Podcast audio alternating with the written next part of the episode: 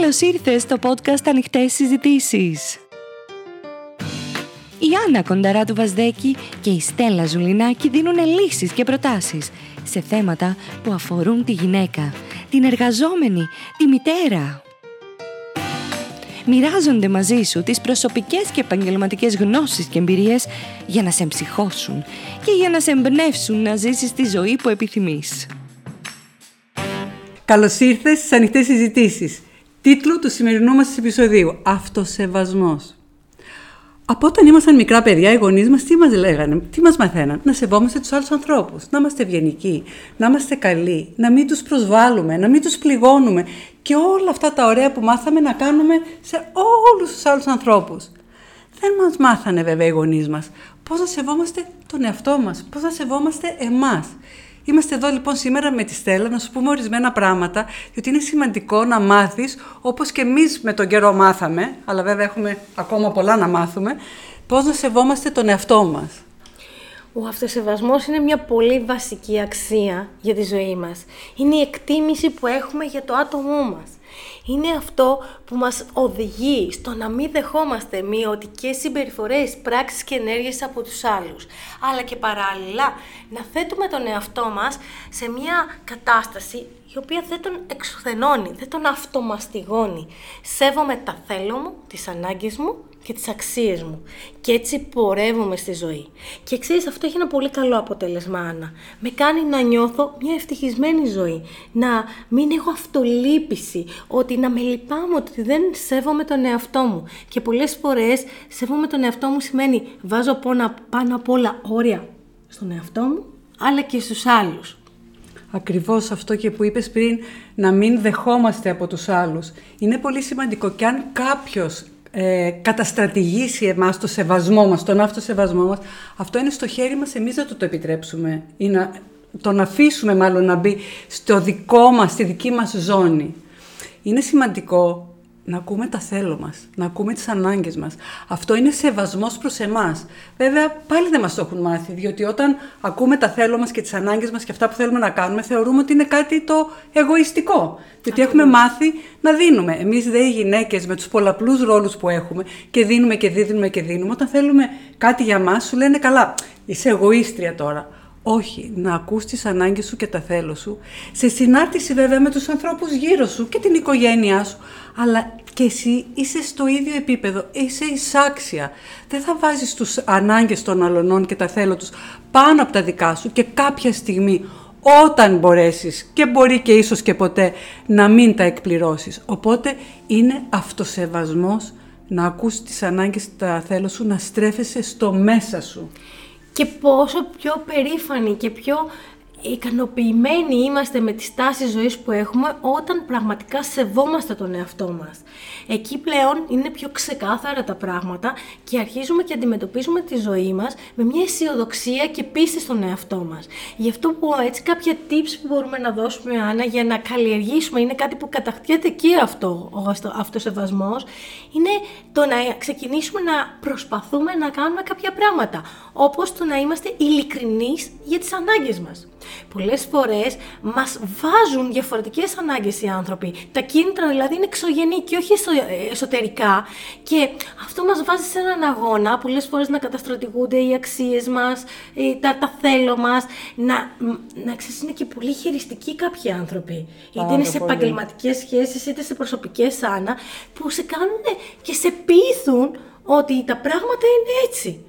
Και εκεί λοιπόν πρέπει να πάρεις λίγο το χρόνο σου να κάνεις ένα εσωτερικό διάλογο, να είσαι ειλικρινής με τον εαυτό σου και να αποφασίσεις είναι αυτό που μου ζητάει ο άλλος κάτι που εγώ θέλω. Είναι αυτό που μου επιβάλλει ο άλλος, κάτι που εγώ πραγματικά το θέλω μέσα στη ζωή μου. Ακριβώς όπως το λες και ξέρεις, τον σεβασμό που έχουμε για τον εαυτό μας τον εκπέμπουμε στους άλλους.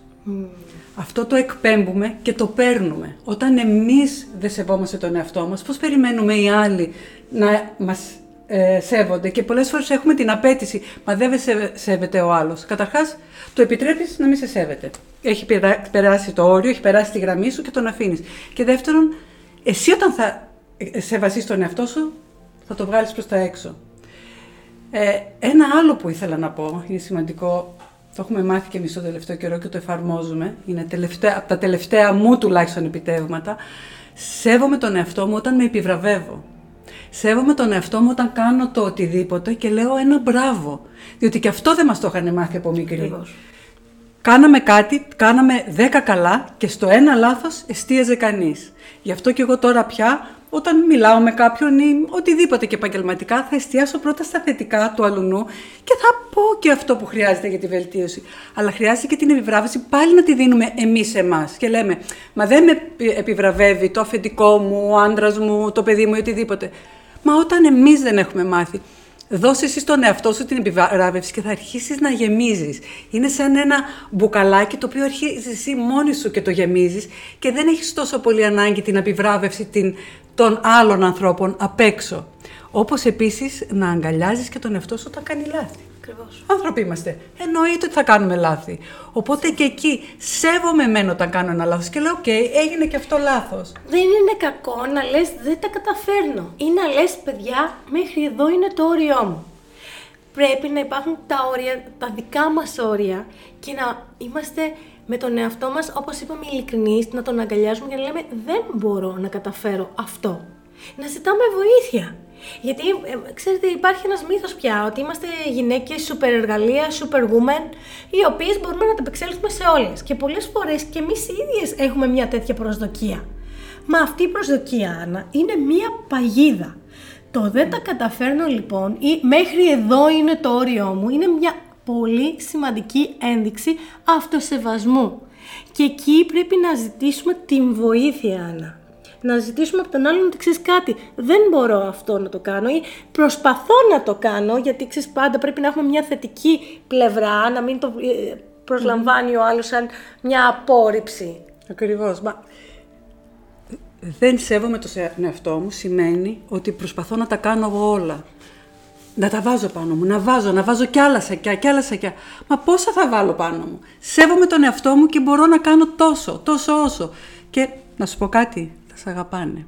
Θα σε αποδέχονται. Αυτοί που πραγματικά νοιάζονται για σένα, ναι, θα σεβαστούν τις ανάγκες σου και τα θέλω σου, το τι μπορείς και το τι δεν μπορείς. Έτσι δεν είναι. Δεν είναι, βέβαια, συμφωνώ. Είναι ένα πολύ σημαντικό tips να καταλάβουμε ότι δεν είναι εγωισμό το να πεις, παιδιά, εγώ αυτό μπορώ να προσφέρω, αυτά είναι τα όρια μου, αυτό είναι βάση των αξιών μου, είναι πολύ σημαντικό το κομμάτι να συμβαδίζουμε και να συμπορευόμαστε με τις αξίες μας, με αυτά που πιστεύουμε. Εάν εσύ πιστεύεις ότι η ελευθερία, η δικαιοσύνη είναι μια υπέρτατη αξία για σένα, δεν μπορεί ο άλλος να έρθει να σου τη στερήσει ή να έρθει να σου πει ότι ξέρεις κάτι, έλα να κάνουμε αυτή την ε, απαταιωνιά για να πετύχουμε αυτό το στόχο στη δουλειά μας και εσύ εκείνη την ώρα να καταπατήσεις την αξία σου και μετά να κάθεσαι να σκέφτεσαι, να νιώθεις τύψεις, ενοχές, ότι δεν σεβάστηκε στον εαυτό σου, στις αξίες σου. Είναι τόσο έντονο πολλές φορές το αίσθημα της αυτολύπησης που βιώνουμε, που βιώνουμε όταν δεν έχουμε σεβαστεί τον εαυτό μας, που πραγματικά ξέρεις, το ηθικό βάρος και το ψυχολογικό και το συναισθηματικό φορτίο που φέρουμε μετά μας πάει πίσω και σαν ανθρώπους. Σαφέστατα, σαφέστατα. Ε, ένα άλλο που θα προσθέσω εγώ. Το να σέβομαι τον εαυτό μου να είμαι αυτόφωτη. Mm-hmm. Πόσες φορές δεν συναντάμε γυναίκες οι οποίες είναι τερόφωτες.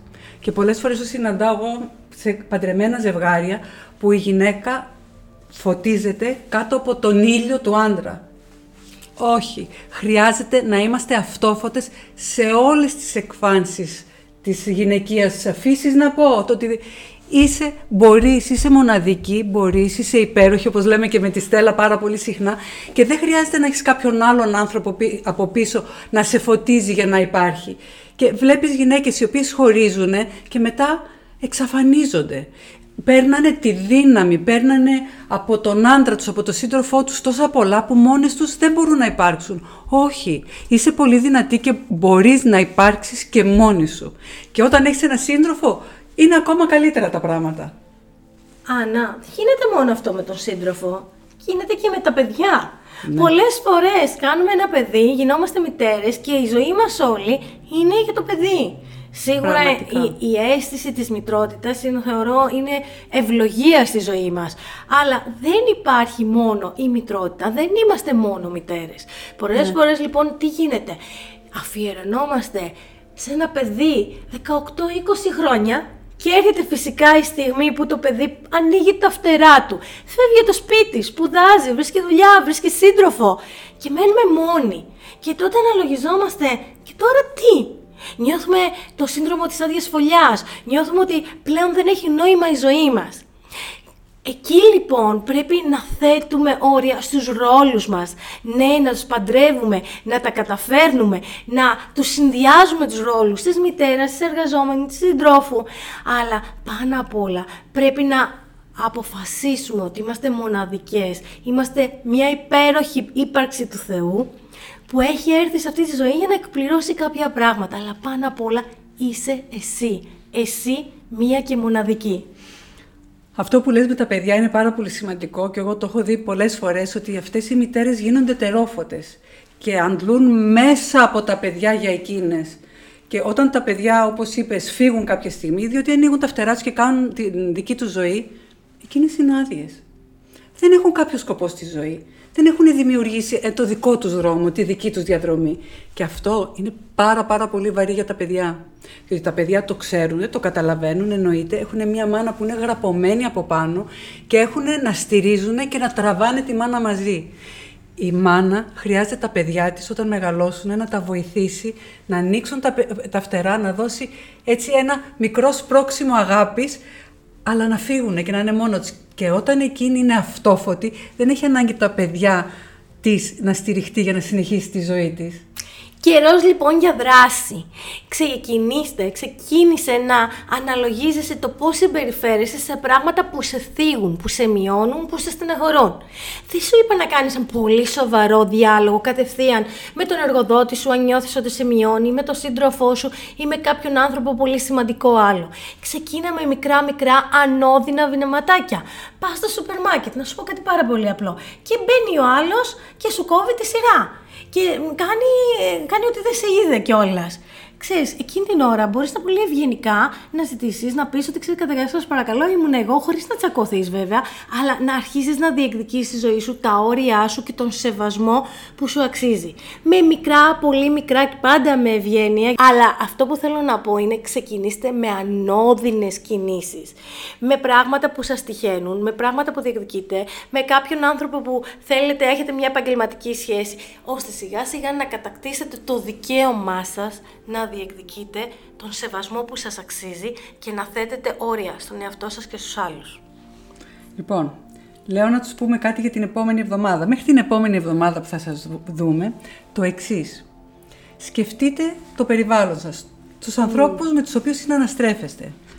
Όλοι μας, τυχαίνει, όχι όλοι, περισσότεροι να έχουμε τοξικούς ανθρώπους γύρω μας και τους οποίους τους ανεχόμαστε με κάποιες δικαιολογίες ότι μπορεί να είναι συγγενείς, μπορεί να είναι φίλοι μου από τα παιδικά μου χρόνια, οι συνεργάτες κτλ. Οπότε η πρόκληση για αυτή την εβδομάδα είναι να δείξεις σεβασμό σε σένα και να βρεις, να δεις αν έχεις τοξικούς ανθρώπους γύρω σου και αν έχεις προς σεβασμό προς εσένα, σιγά σιγά να αρχίσεις να τους απομακρύνεις. Να θέσεις τα όρια σου και να διεκδικήσεις την ψυχική γαλήνη και ηρεμία που σου αξίζει. Ακριβώς. Γιατί πάρα πολύ απλά έτσι θα νιώσεις ελεύθερη και δυνατή να διεκδικήσεις όσο σου αξίζει. Ακριβώς. Και σου αξίζει μόνο το καλύτερο και σου αξίζει να περιτριγυρίζεσαι με ανθρώπους οι οποίοι σε αγαπάνε. Άνθρωποι οι οποίοι σε νοιάζονται. Άνθρωποι οι οποίοι θέλουν να σε βοηθήσουν να ανέβεις, να γίνεις καλύτερη, να γίνεις ακόμα καλύτερη, να, να εξελιχθείς, να είναι δίπλα σου, να σε αγκαλιάζουν και να σε επιβραβεύουν. Αυτούς τους ανθρώπους να έχεις δίπλα σου. Μέχρι την επόμενη εβδομάδα θα ήθελα να σου πω να θυμάσαι, είσαι πολύτιμη. Είσαι υπέροχη. Μπορείς να γραφτείς στο κανάλι μας στο YouTube ανοιχτές συζητήσεις για να μας βλέπεις και σε βίντεο. Να μην μας ακούς μόνο, να δεις και πώς είμαστε.